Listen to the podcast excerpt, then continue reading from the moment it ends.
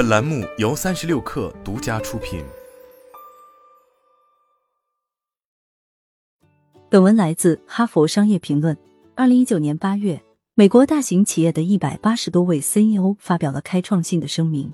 他们提出，企业不能再只重视服务股东，而牺牲其他利益相关者的利益。这份声明被媒体广泛报道。似乎标志着一个员工、环境、供应商和社区利益能够得到重视的商业新时代即将来临。可是还不到一年，新冠疫情开始时，这些公司解雇员工的比例比其他没有签署声明的公司高出百分之二十。捐款救灾、为客户提供折扣以及将产品转为疫情相关商品的比例也较低。与此同时，他们通过股票回购和股息向股东支付的资本增加了百分之二十。很明显，这些企业虽然怀着良好的初衷签署了声明，到了关键时刻却没有履行承诺。为什么美国企业许下了宏伟的承诺，却并不为追求更好的结果而改变实际行为？答案在于最大化股东价值的模式根深蒂固，指导企业数十年之久，难以转变。改变这种模式，必须对抗被视为自然秩序的权力层级，而这种自然秩序令经济权力集中在富裕的少数人手里。导致了灾难性的后果，特别是不平等和自然生态系统的恶化。现在不仅影响弱势群体，也会对权力阶级产生威胁。如何确保每一个人都得以生存和发展？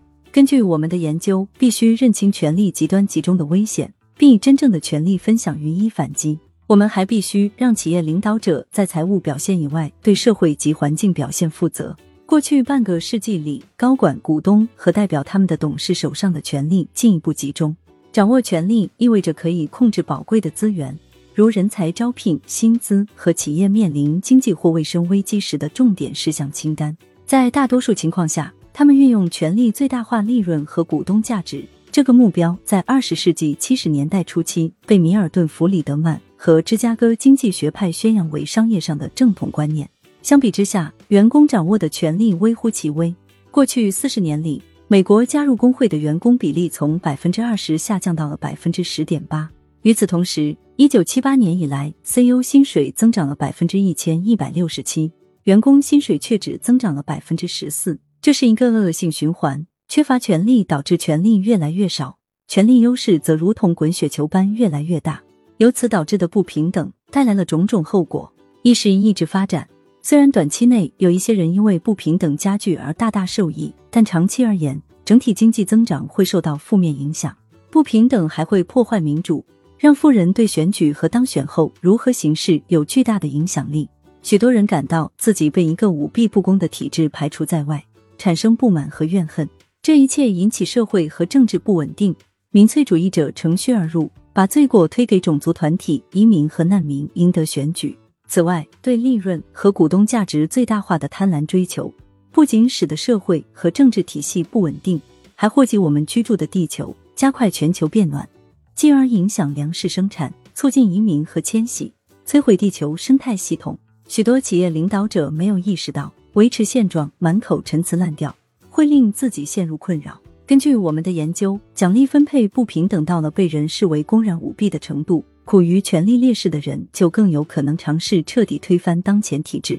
反抗的力量可能产生自企业内部，员工抗议公司的不公正待遇，例如二零一八年谷歌的罢工，组织起来反对他们认为苛刻的劳动条件，以及亚马逊员工目前仍在进行的抗议。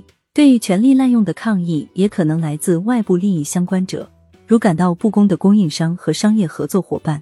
我们针对美国行业利润的研究表明。随着两家公司之间权力逐渐失衡，占优势的公司更有可能滥用其权势，推行更为榨取性的经济条款，挫败处于劣势的合作伙伴。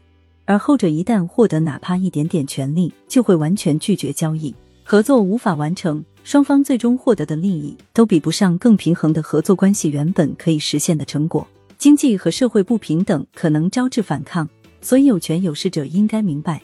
获得诺贝尔奖的经济学家阿比吉特·班纳吉和埃斯特·迪弗洛提出的呼吁根本上的转变，转为真正的共同繁荣，符合他们自己的利益。可惜，多赚一百万的短期诱惑，往往令他们看不到权力不平等在各方相互依存的系统中的长期影响。如今，我们处在紧要关头，企业领导者必须致力于在公司更公平的分享权利。而且在财务表现以外，还要为社会及环境方面的表现负责。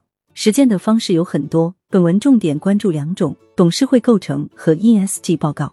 要有效的分享权利，企业不仅要关注股东的意见，还要让员工和其他更多代表环境和社会利益的利益相关者发声。董事会是股东对企业高管施加控制的关键机制，也要给员工和其他利益相关者留出一席之地。最近一项研究中，我们发现，董事会一味关注财务目标。公司就不可能追求社会及环境目标。最近几十年里，董事会几乎完全代表股东的利益，而且十分缺乏多样性。通常是来自企业精英阶层的白人男性，他们的社交网络紧密交织。二零零三年一项研究表明，假如摩根大通的董事二零零一年一月感染一种病毒，到五月就会通过每月一次的董事会议传染百分之八十的财富五百强公司。自此，董事招聘的取向发生了改变。企业越来越提防在多个董事会任职的董事，这些人分身乏术，因此监管松懈。不过，这样的改变并不足以预防权力集中。企业要想停止为不平等推波助澜，需在监管方面做出两个重大转变。其一，C 级高管和董事会必须提升多样性，包括种族、阶级和性别等各方面的多样性，确保其构成能够反映企业服务的人群构成。为此，可以尝试在传统的交际网络之外寻找符合条件的董事，并实行任期或年龄限制。其二，董事会必须吸纳员工加入，让员工对影响他们工作与生活的事物掌握决策权。这样的体系可能会令企业高管感到异常。我们提到这个主意的时候，经常收获对方惊诧的反应，但已经在欧洲一些国家付诸实践，例如在德国、瑞典、挪威、丹麦和奥地利。劳动法明确要求员工要有董事会级别的代表。美国历史上也有类似的法律，例如一九一九年四月，马萨诸塞州新当选的州长柯立芝签署了一项法案，称制造业公司应依法由员工提名和选举一名或多名代表担任董事。虽然很少使用，不过法学家尤安麦格伊提出，这条法案现在依然有效，在马萨诸塞州法律关于企业的章节第二十三节。因此，是世界上目前仍然有效的劳资共同决策法案里出现最早的。除了股东和员工的利益，董事会还应当从整体上关注其他企业利益相关者的利益。广义上讲，利益相关者包括所有能够影响一家企业的活动且被其影响的存在，包括消费者、供应商、信贷方、政府、企业所在社区以及环境。要为各方利益服务。最低限度的方法是建立一个利益相关者委员会，负责监督公司影响，或者采用更直接的办法，让利益相关者团体代表进入董事会。无论采用哪种方法，假如利益相关者无权控制有价值的资源，没有掌握真正的权利，让企业吸纳新视角的努力就全无效果。利益相关者代表不只担当咨询顾问的角色，还要获得审查、接受和拒绝组织重要决策的权利。任何掌权者。甚至是长期被剥夺权利的人，都可能因权力而陶醉，乃至滥用权力。因此，掌权者必须被问责。今天，董事会发挥着重要的监督作用，督促高管重视财务目标。但企业领导者也必须为制定、评估和实现社会和环境目标负责。所幸，我们并非从零开始。过去几十年里，全球报告倡议组织、可持续发展会计标准委员会和影响权重项目等。一些独立的组织和项目制定了标准化的指标，用于评估非财务表现。现在我们需要的是所有利益相关者，从政府、企业到投资者和公民社会联合起来，监督和支持制定一整套衡量可持续性的指标，规定每家企业必须遵守。应当要求公司像遵守会计标准一样报告社会及环境影响，这样可以令投资者、公共权力机关、媒体和公民接触一大关键资源信息。从而更好地向公司问责，由此改变权力动态。十余年前，世界各地的经济和社会受到金融危机冲击，尽管当时许多人呼吁改变，企业和政府却大多不为所动。不要再重复同样的错误。假如现在不改变商业运行的方式，我们都知道会发生什么：不平等加剧，社会和环境遭到进一步破坏。要克服当前面临的多重危机，我们必须鼓起勇气改变。这并不是一件容易的事。不过，这种改变过去曾经发生过，现在也可以再度实现。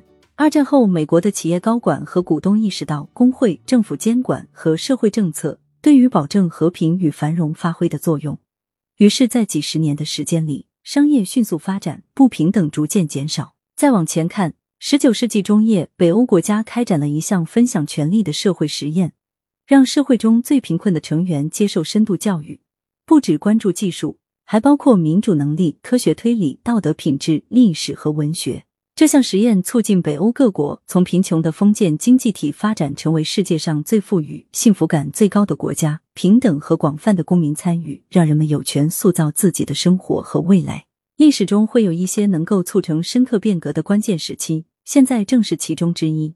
我们一定要把握这个机会，重新分配权力，建立一个更公平、更合理、更环保的社会。